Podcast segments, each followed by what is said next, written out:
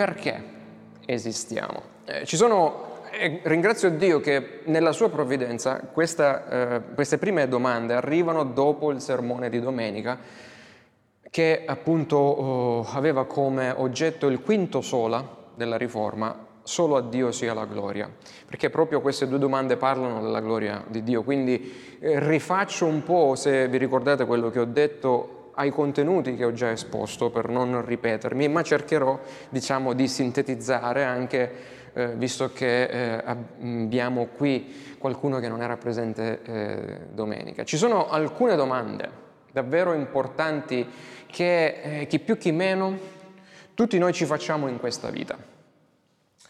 Eh, spesso queste domande sono messe lì, sono messe da parte, nascosta dalla nostra uh, mente, ma poi di tanto in tanto, soprattutto quando accadono situazioni spiacevoli, diffi- difficili, malattie, morte, problemi reali nella vita, queste domande eh, riemergono in superficie.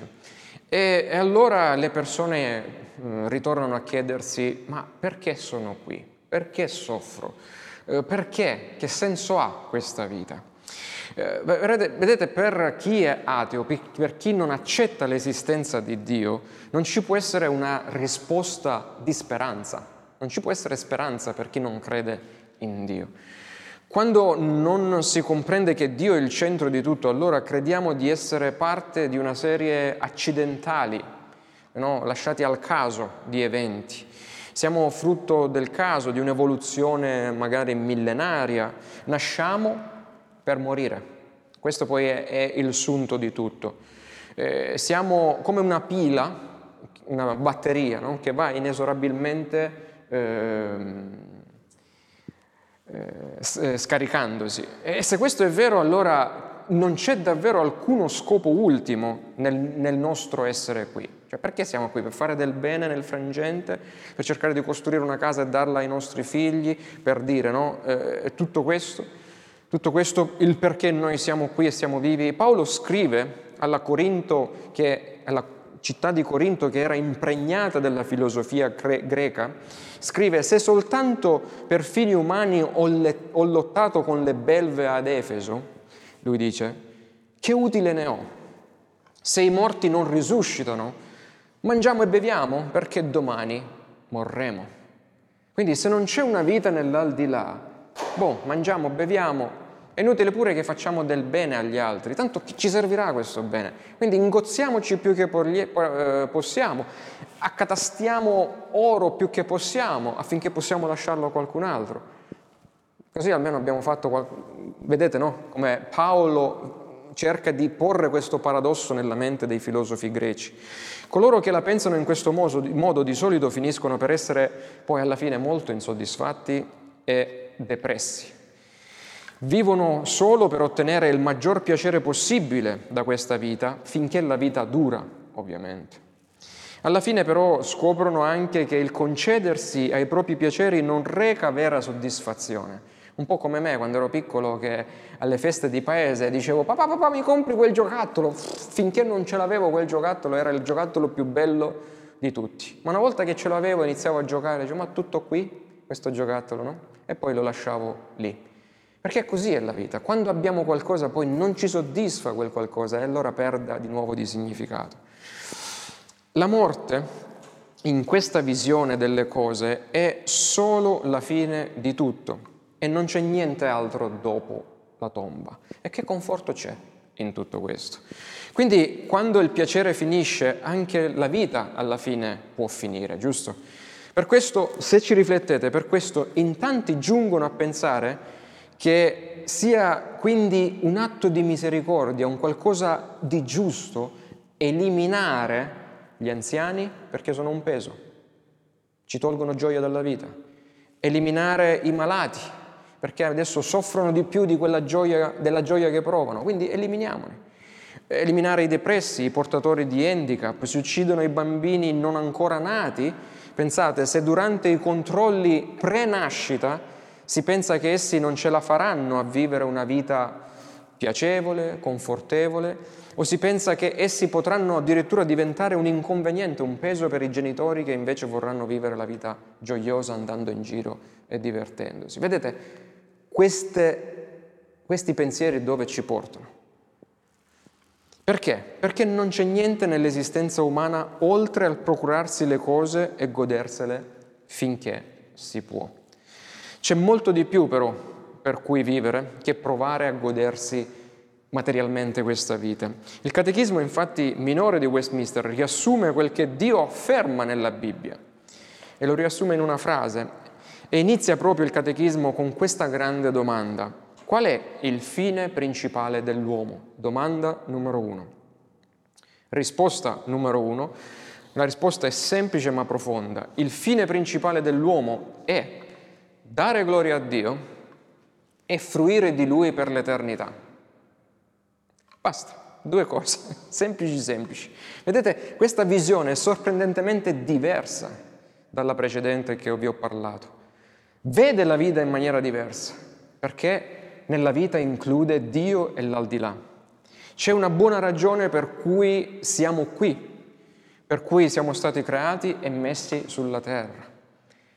Eh, se domani io diventerò tetraplegico, no? Alla fine anche lì c'è un perché e non ho il diritto io di togliere la mia vita o nessun altro di toglierla perché magari Dio vuole glorificare il suo nome attraverso quel tipo di vita che magari sto, starò andando a vivere. Vedete quanto un modo di vedere le cose difende la santità della vita perché mette nella, nella ehm, diciamo, eh, nel quadro ci mette Dio e l'eternità.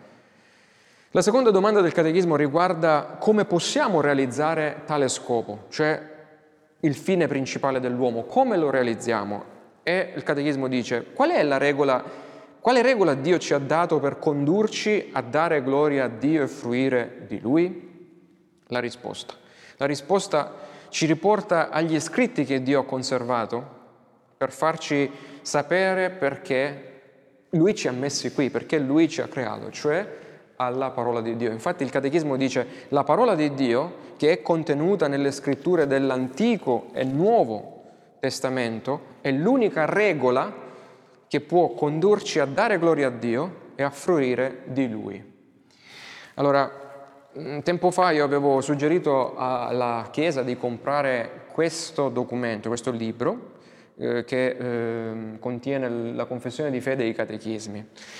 Eh, alcuni di voi mi hanno detto che ci sono delle imperfezioni, infatti le avevo viste, ma leggendo ce ne sono diverse.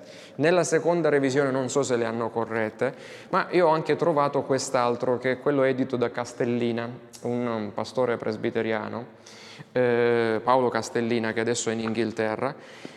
Eh, questa versione che vi ho letto io diciamo, l'ho tradotto in un certo senso dall'originale inglese, perché è stato scritto in inglese, quindi io mi baso più su quella uh, in inglese che non tutti di voi possono mh, mm, purtroppo leggere.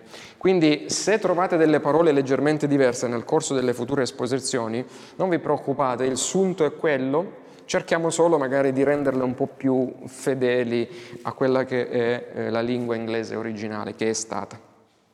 Quindi tutto l'intero universo è qui per cosa? Per la propria gloria? No, per dichiarare la gloria di Dio. E Dio ci ha dato un documento scritto che è la sua parola per farci capire questo. La Bibbia è scritta per noi umani in particolare e ci dice perché siamo stati messi su questa terra come parte di tutto questo, cioè facciamo parte di un piano più grande, meraviglioso, che non è solo il, la nostra eh, gioia, la nostra soddisfazione eh, personale. Quando Dio creò per la prima volta gli esseri umani, spiegò loro qual era il loro scopo. Era uno scopo nobilissimo.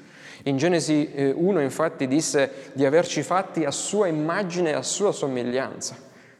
E adesso vi dico una cosa che eh, non mi ricordo il verso nel Nuovo Testamento, ma si comprende in cui quando Dio dice ci ha fatti a sua immagine e somiglianza, non solo perché voleva eh, far sì che noi fossimo i suoi delegati sulla terra, in questa creazione, in quella che nel, nello scorso eh, sermone abbiamo definito no, come, eh, eh, come si dice, lo stage in italiano. Stasera mi mancano le parole italiane, come il teatro su cui va in scena la storia della salvezza, no? la creazione.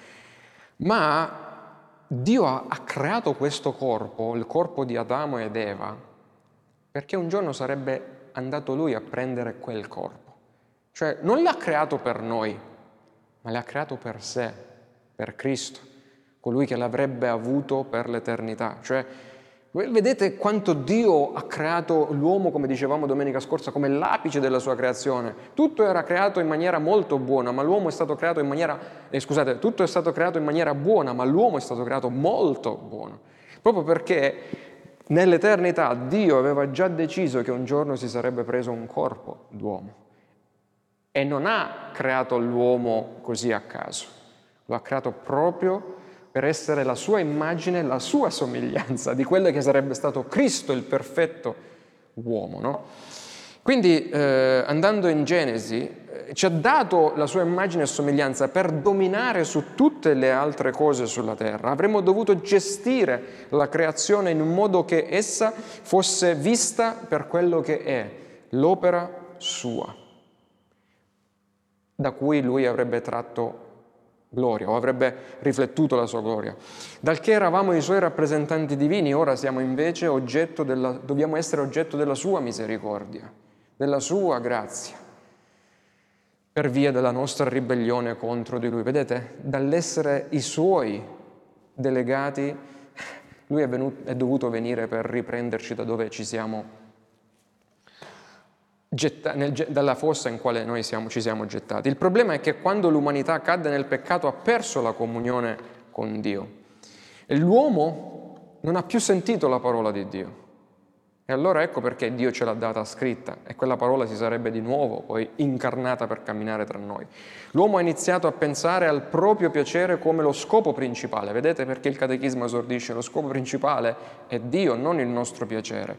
Ha reindirizzato tutta la gloria a se stesso invece che al suo creatore. E infatti la caduta è vedete, tanti si scandalizzano del fatto, ma ancora dai retta al fatto che Adamo ha mangiato una mela che non è mela nella, nella Genesi, ma va bene, ma ha mangiato un frutto e da lì, questa è la storia per bambini. No, quello è il modo in cui Dio ci dice come l'uomo ha preferito disubbidire a una piccolissima cosa per prendersi la gloria e diventare come Dio, elevarsi all'altezza del creatore sul suggerimento di Satana. Vedete dov'è il vero problema? Non è tanto il frutto, ma il fatto che l'uomo ha trasgredito, poteva essere, per dire, no? Non andare a tagliare quella cima di albero. Io ti ho detto di prenderti cura di tutto il creato, ma non tagliare la cima per dire di quell'albero. È un termine pattizio. Fai questo, vivrai per l'eternità. Non fare questo, perché se lo fai morirai. Poteva essere qualcos'altro, ma ovviamente c'è un perché si è mangiato il frutto anche. Ma come voglio dirvi? Cioè quello che voglio dirvi. È l'esigenza di quest'uomo peccatore che voleva prendersi la gloria di Dio. È lì il vero punto del problema. Se non ci fosse l'opera della grazia di Dio per convertire quella mentalità contorta oggi, saremmo tutti, tutti, anche noi credenti, e lo siamo anche noi credenti, chi più chi meno, perché siamo comunque peccatori, incentrati sul nostro io piuttosto che il nostro Dio.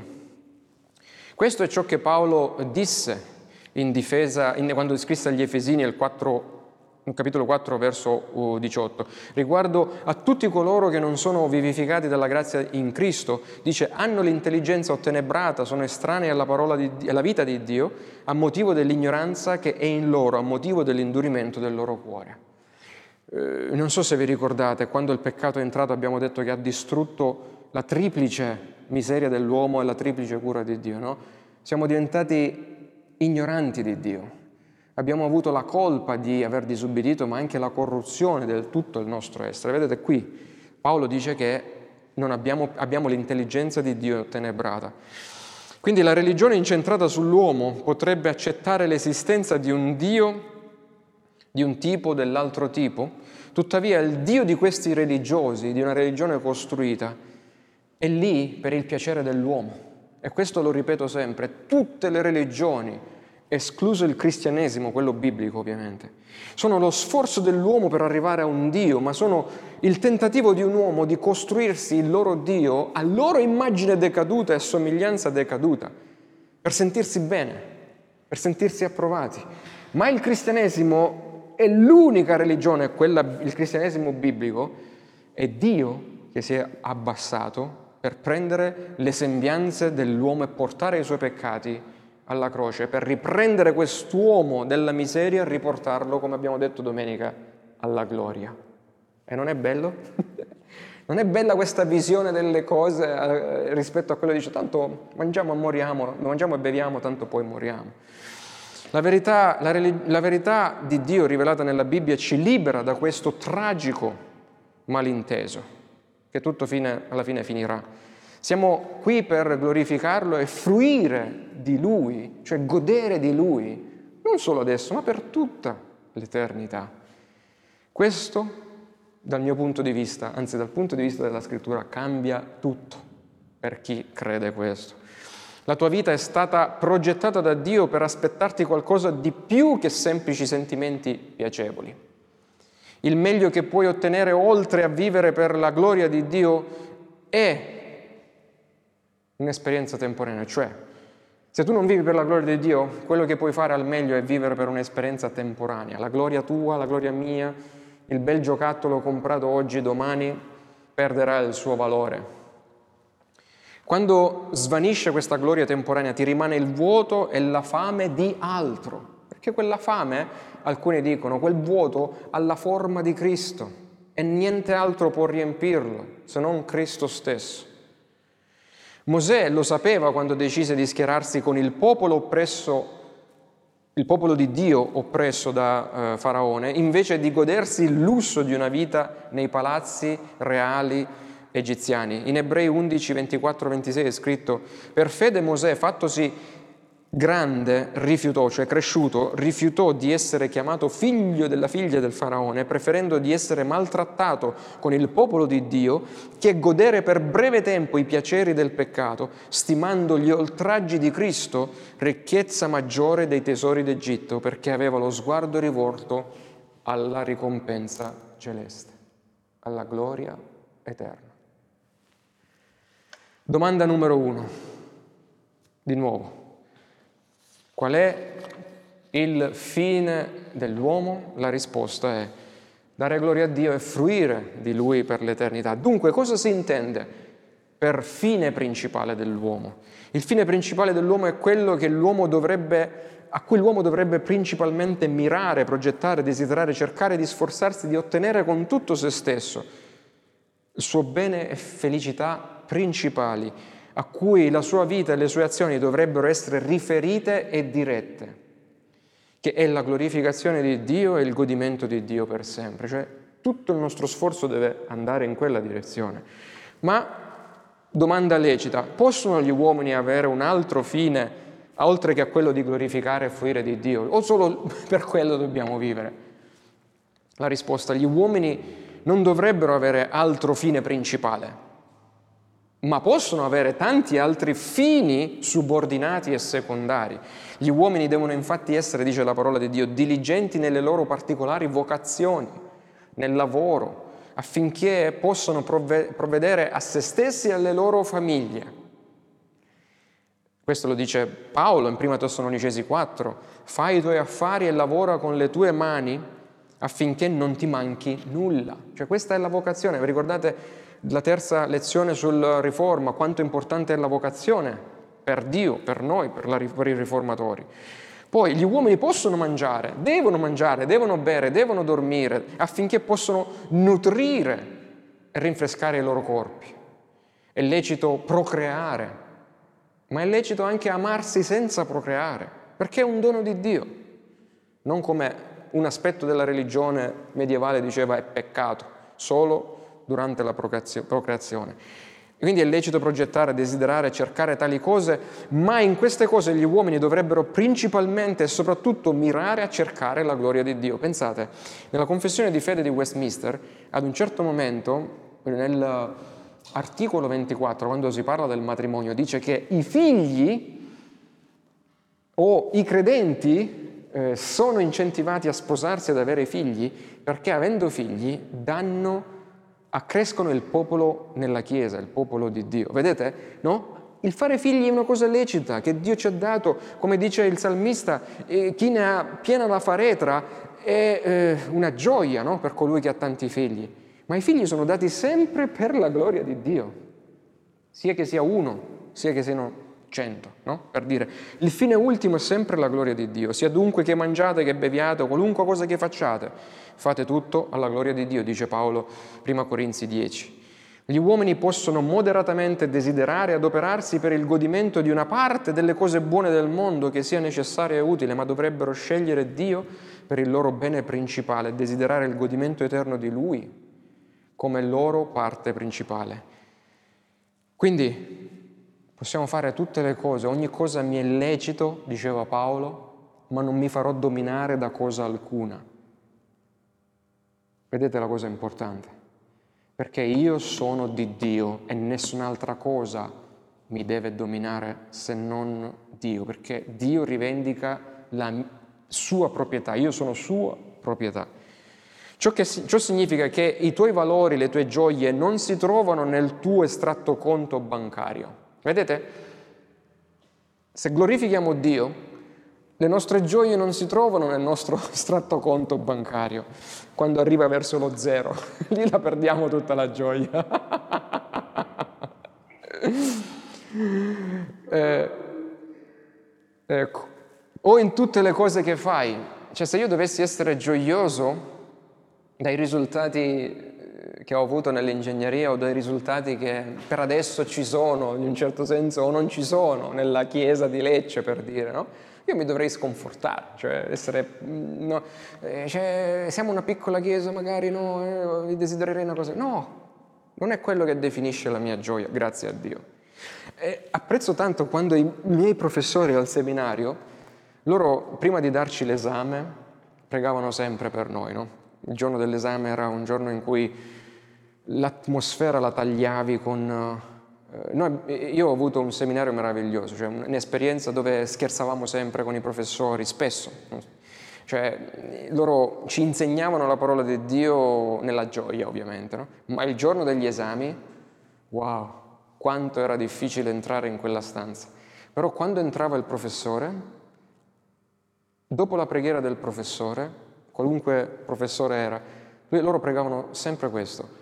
Padre fa che, loro, che questi studenti trovino la loro gioia e la loro identità non nel risultato, se sono promossi o non promossi, ma nell'essere tuoi, nell'essere salvati da te. E quello mi liberava dall'ansia della prestazione, perché dicevo, se oggi vengo bocciato, vengo promosso, Dio mi ama lo stesso. Cristo è stato dato lo stesso, sia che io sono stato bocciato o no. Vedete, la bellezza del gioire in Dio piuttosto che nelle nostre prestazioni. No?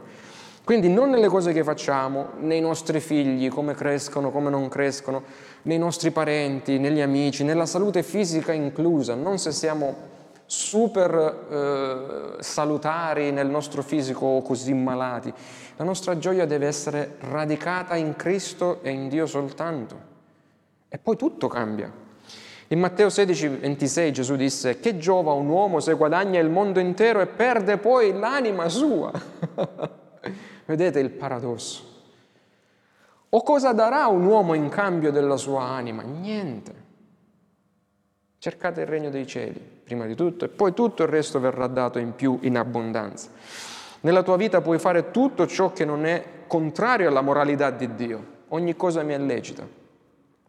Puoi goderti i cibi, puoi goderti i film, l'amore del coniuge, i figli, le barzellette, giochi, navigare sul web e persino perseguire la eh, preservazione della tua salute fisica in modi che piacciono a Dio, cioè andare a tentare quella, quel, quel farmaco, quella visita medica. Possiamo spendere i soldi per stare bene, ma non deve diventare questa una schiavitù. Devo per forza stare bene, se no sto male. Questo è importante, vedete? Nella volontà di Dio troviamo la gioia ultima. Qualsiasi altro modo di gioire è comprare le bugie dell'inferno per l'anima tua, per, le, per la tua anima. Cosa vuol dire glorificare Dio? Abbiamo visto domenica scorsa, noi non possiamo dare gloria a Dio perché Dio ha una gloria intrinseca, una gloria sua che non può condividere con nessuno e noi non aggiungiamo e non togliamo niente da quella gloria, abbiamo visto domenica scorsa.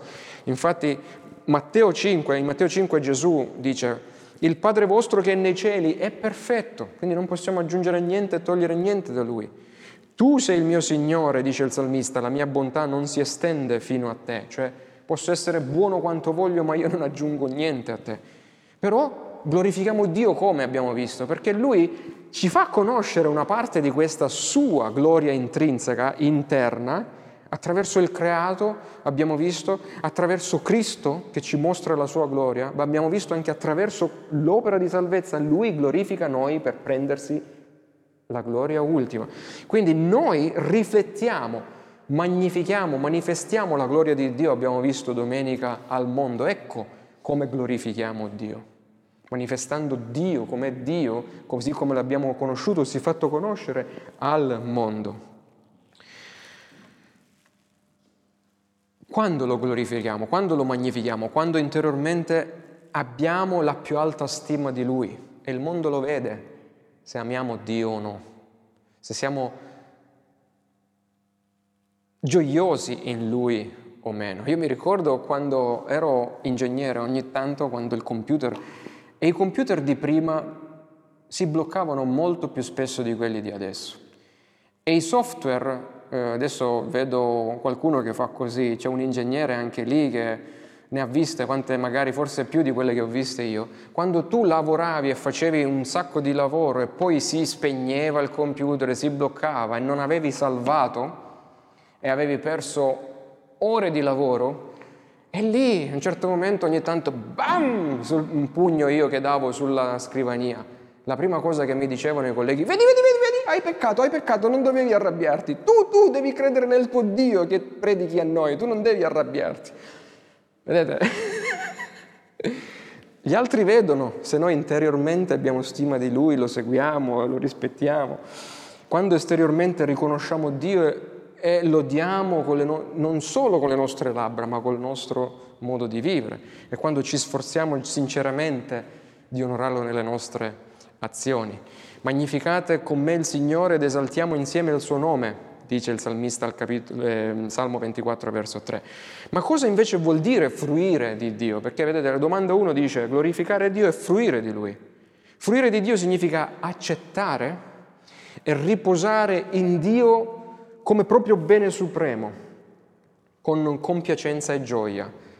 Il salmista 116, Salmo 116, ritorna al tuo riposo, o anima mia, cioè riposare fruire della pace di Dio, cioè prendere la sua pace e farla nostra in questa vita e nella vita a venire. Perché possiamo fruire di Dio già adesso, nel momento in cui siamo salvati in questa terra, godere di Lui, quando gustiamo la bontà del Signore e ci dilettiamo della Sua presenza graziosa, delle manifestazioni sensibili del Suo amore speciale per noi. Come dice sempre il salmista, gustate e vedete quanto è buono il Signore adesso, non quanto sarà buono dopo. Sta tonando o quelli di sopra lavorano? No, mi sa che quelli di sopra che lavorano, fanno lavori in corso. Eh, quindi... Però scusami Vincenzo, Prego.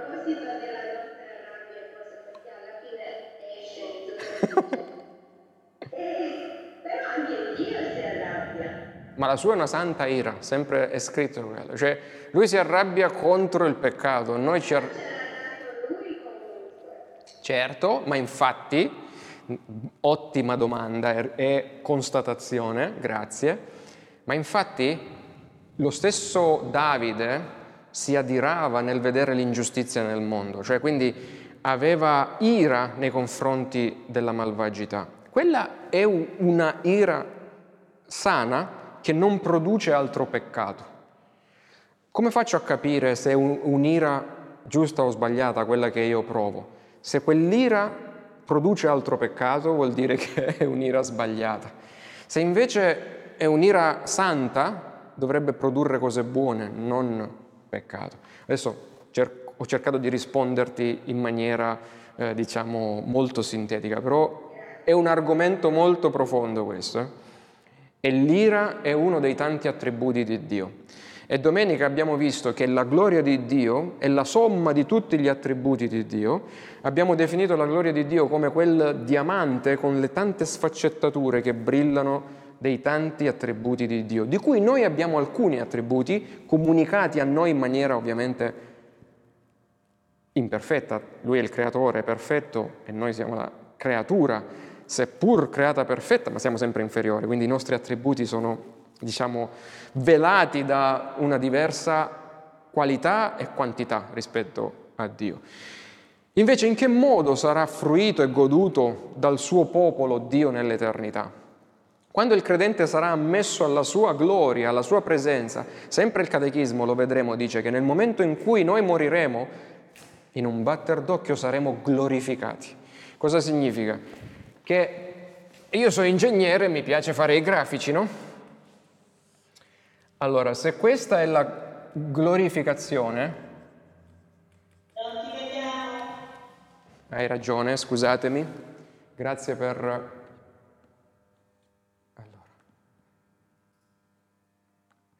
Grazie per il suggerimento. Allora, diciamo che il massimo della glorificazione è questo che io posso ricevere, no? Dell'essere puro e senza peccato, questo è il, è, il, è il massimo livello. Quando io vengo salvato, ovviamente, lui mi salva e mi giustifica e ad un certo momento mi santifica anche. Cioè questo è il massimo della santificazione, no? La gloria.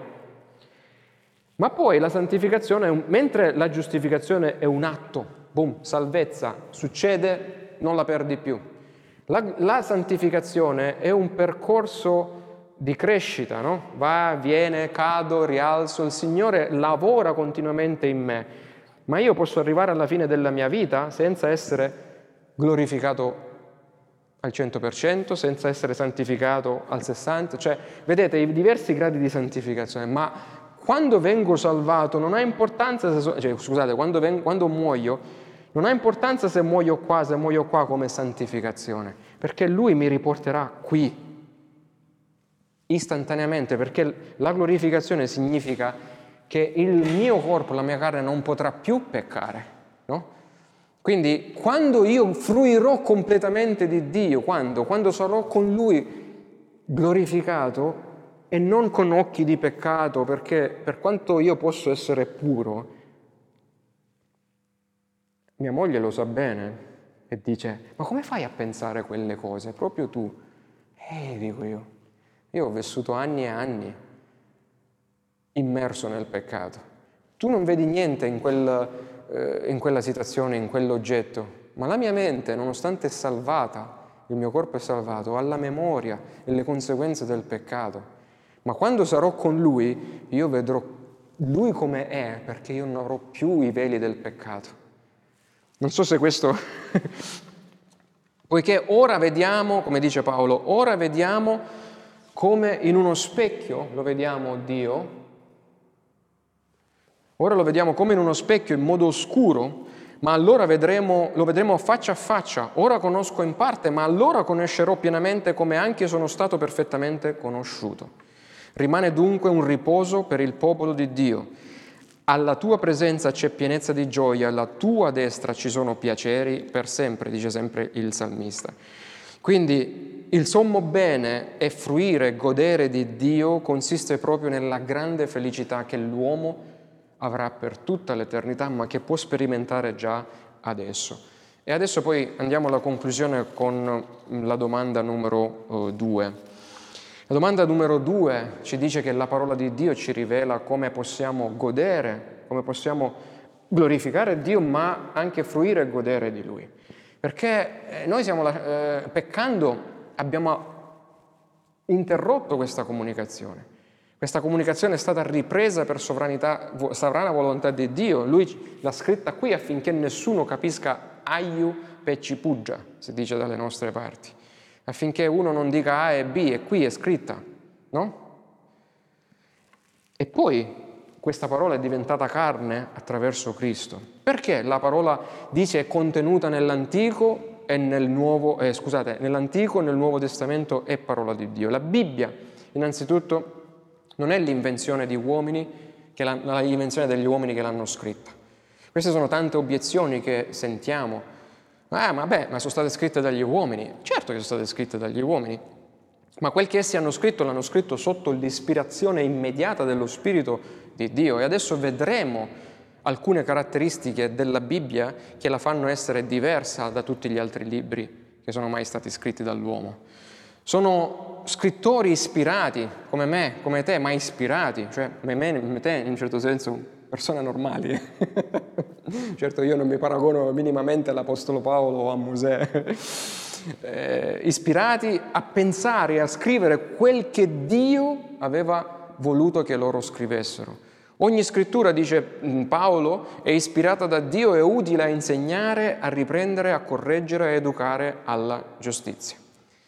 La profezia delle scritture non è venuta dalla volontà degli uomini, dice sempre Pietro, capitolo 2, ma i santi uomini di Dio, quindi gli uomini separati da Dio, non santi santificati dalla Chiesa Cattolica Romana, ma separati da Dio, resi santi da Dio, hanno parlato mentre erano sospinti dallo Spirito Santo. Cioè questa è la definizione di parola di Dio data dalla parola di Dio stessa. Ma come puoi dimostrare che la parola delle scritture è veramente la parola di Dio? Avete mai sentito questa domanda? Ecco, come dicevamo all'inizio, catechismi e confessioni vi aiutano nel vostro lavoro di apologetica, cioè di saper difendere quello che credi credi, per cosa credi e perché lo credi, molto importante. Ovviamente se lo Spirito non apre i cuori alla fine, noi non possiamo dimostrare che essa è la parola di Dio. Cioè alla fine non c'è più sordo di chi non vuol sentire. Il detto vale. Ma ci sono argomenti importanti che possiamo portare davanti al non credente eh, e far sì che lo Spirito usi tali argomenti per compungerli di verità. Cioè, eh, io sempre ragiono con la mente ingegneristica. Quando mi provi che uno più uno fa due, io ti credo. Provami che la parola di Dio è la parola di Dio. Bene, ci sono prove intrinseche nella Bibbia, cioè caratteristiche della parola di Dio intrinseche, ma prove esterne che testimoniano che quel libro piccolo è la parola di Dio. Le vedremo brevemente, sono otto, poi chiudiamo la maestà delle scritture. Questo è un attributo della parola di Dio. Nelle scritture eh, la maestà di Dio è esposta in espressioni così elevate che non si trovano in nessuno scritto umano. Cioè chi legge la parola di Dio vede che c'è una differenza con altri libri. Per quanto i libri possono essere Shakespeare o gli altri, c'è mia moglie che ne ha letti quintali di libri, molto più di me, e lei può testimoniare questo. Lo stile delle scritture è rivestito con una tale maestà che, presente, che non è presente in altri scritti. Vi sono eh, prescritti doveri che nessuno se non Dio può esigere. Vi, sono, eh, vi si condannano i peccati che nessuno se non Dio può proibire. Vi si denunciano minacce di castighi che nessuno se non Dio può infliggere. Vedete, questa eleva la parola di Dio a qualcosa che va al di là dell'uomo. Vi sono promesse di ricompense che nessuno se non Dio può concedere, è tutto in modo così maestoso da dimostrare che Dio alla fine, non un uomo, è l'autore. Poi, la santità e la purezza delle scritture, un'altra caratteristica. Le parole del Signore sono Parole pure, dice il salmista, come l'argento affinato in crogiuoli di terra e purificato sette volte. Le scritture sono sante dall'inizio alla fine. Non assaporano affatto ciò che è terreno impuro, cioè cosa significa? Specialmente nella scrittura vedi eh, l'espressione della santità di Dio, che ha uno standard di eh, moralità che non trovi in nessun uomo e in nessun scritto d'uomo. Per il consenso e l'armonia delle scritture. Questa è una parte per me importante come ingegnere. Cioè, quello che è scritto in Genesi lo troviamo coerente in tutti gli altri libri, nonostante i libri sono stati scritti in un lasso di tempo di 1400, 1500, magari 2000 anni di differenza. C'è coerenza? Perché se io, scrivo, se io oggi scrivo un capitolo, un libro di una collana e voi ne scrivete un altro libro, cioè alla fine chi lo legge troverà le differenze. Ma queste sono scritte da due mani diverse, da due menti diverse. C'è consenso tra l'Antico e il Nuovo Testamento, un consenso tra i tipi, le figure che preannunciavano Cristo eh, sotto la legge nell'Antico Testamento, che corrispondono alla perfezione in Cristo e nelle realtà del Nuovo Testamento. Realtà sotto il Vangelo, le profezie delle scritture. È stato mm, contato che Cristo, ci sono più di 200 profezie nell'Antico Testamento che Cristo ha adempiuto una per una. Ed è stato dimostrato con la probabilità che era impossibile che un uomo le adempisse tutte, se non fosse stato Dio. E ci sono nelle scritture un'armonia di accordo di precetti, un'armonia di accordo di storia, un'armonia di accordo di disegno. Ciò poiché le scritture furono scritte da, cioè nonostante furono scritte da ben oltre 40 scrittori eh, ispirati, vissuti in tempi diversi e in luoghi diversi e tuttavia concordano così bene nelle loro scritture che non si trova in esse alcuna differenza inconciliabile. È evidente che hanno tutti scritto sotto ispirazione, non dettatura meccanica, ma sotto ispirazione dello stesso Spirito di Dio. E quindi che le scritture sono la parola di Dio. Poi, a causa degli alti misteri che in essa sono rivelati, leggiamo nelle scritture della Trinità, chi mai si sarebbe inventato la Trinità? Tre persone, un'unica natura divina, ad un certo punto una persona diventa uomo e ne prende due nature. cioè, eh, ne, altre, nelle altre, eh, diciamo, religioni è difficile avere qualcosa del genere. Giusto per una comparazione così immediata, l'unione mistica di Cristo con il suo corpo, le membra, la Chiesa, i misteri che erano al di là della portata degli uomini più saggi e dotti eh, che potessero mai inventare, sono nella scrittura. È alla portata di persone incolte. Cioè questo Dio che poi le rende semplici per le persone che magari anche non hanno studiato, quali, ai quali furono rivelati, da cui è evidente che eh, queste, questa non è una parola, diciamo così, messa lì da una serie di 40 scrittori. Ma queste sono alcune delle caratteristiche interne della parola di Dio. Le caratteristiche esterne è la potenza e l'efficacia delle scritture, cioè le scritture hanno cambiato nel corso dei secoli e continuano a cambiare vite, persone. Cioè le persone le senti parlare allo stesso, tra virgolette, modo dello stesso Dio, allo stesso esperienza a distanza di centinaia di anni. Io per esempio vado negli Stati Uniti e subito mi sento a casa, a casa di alcuni credenti, fratelli, sorelle, perché dico, mamma mia, abbiamo sperimentato lo stesso Dio, si vede. Cioè, e non è un lavaggio di cervello che loro hanno fatto a me, o che qualcun altro ha fatto, eh, cioè se vedi che se c'è un lavaggio, quello è il lavaggio dello Spirito Santo che ci lava dal peccato, ci rende figli di uno stesso Dio, quindi convincere, risvegliare, compungere di peccato, giustizia e giudizio. Cioè questa è solo opera di Dio che le parole di Dio fa e vediamo i risultati esterni. Eh, riesce a cambiare, a convertire il cuore. Per esempio, vai a trovare chi prima rubava, chi prima era sotto uh, schiavitù della droga o di altre schiavitù, che viene liberato anche a volte all'istante da questa schiavitù, da questa potenza divina. No? Eh, quindi risvegliare il morto spirituale invivente, eh, rallegrarci e vivere vite per Lui. Cioè o siamo scemi, scusatemi il, il, il termine, chiedo perdono, ma o veramente siamo tutti, lasciatemi dire, bacati, o c'è qualcosa sotto qua. A causa di un disegno, di un piano salvifico in essa contenuto, cioè eh, ragionavamo domenica scorsa, cioè, questo Dio che alla fine aveva pianificato di prendere un corpo proprio per diventare lui corpo di peccatore, prendere il peccato e permettere a me che ero nella fossa di ritornare alla gloria. E le scritture poi sono confermate anche dal sangue dei martiri. Eh, pensate che, pensiamo che centinaia e centinaia di martiri hanno dato la loro vita giusto per una causa da poco, cioè per seguire un, un santone così, cioè, cioè, movimenti, religioni sono nate, cresciute e cadute, cioè, hanno seguito quell'uomo piuttosto che l'altro, alla morte di quell'uomo pff, si sono un po' poi affievolite.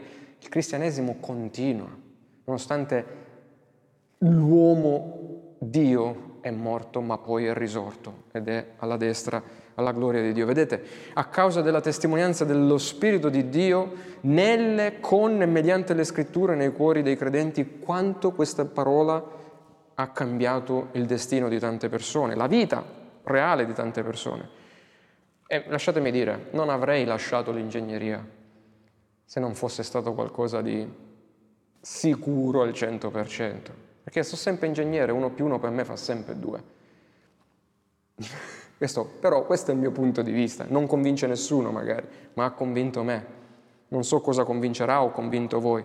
Le scritture non ricevono poi l'autorità dalla Chiesa, le scritture sono l'autorità, non ricevono autorità da nessuno, non come la Chiesa cattolica che deve dire questa è parola di Dio, si deve interpretare così, no, stanno qua, noi siamo tutti sotto.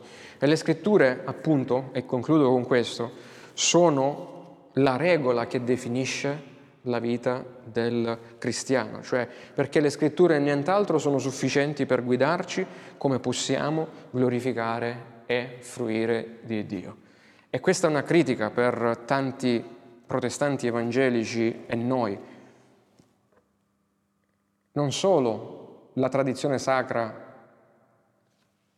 arriva a storcere le scritture, ma anche quando ognuno di noi dice il Signore mi dice adesso, il Signore mi ha detto. Dite sempre, se non c'è un capitolo, un, ver- un libro, un capitolo e un verso della parola di Dio che ha detto quello, non viene certamente da Dio. Perché tutto quello che possiamo sapere e conoscere di Dio è scritto qua e lo Spirito suo lo rivela. Lo rive- se è vero, se è da Dio, quello che capisco io deve essere uguale a quello che capisce te o quello che ha capito l'altro o quello che ha capito nei secoli precedenti. Si deve allineare, uno più uno deve fare due.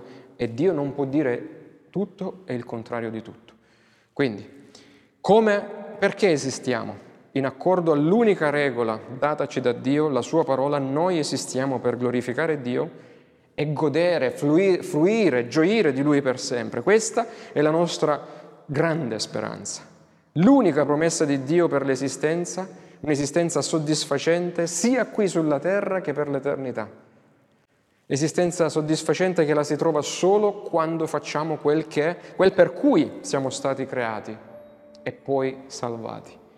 Glorificare Dio e fruire per Lui per sempre. E da questa prima e seconda domanda cominciamo il nostro cammino, il nostro viaggio attraverso questo catechismo minore, ma non ha niente di minore, se non solo il numero minore di domande rispetto al maggiore, ma che possa questo essere di benedizione per tutti noi affinché possiamo glorificare Dio e gioire di Lui adesso, non solo nell'eternità. Che Dio ci benedica.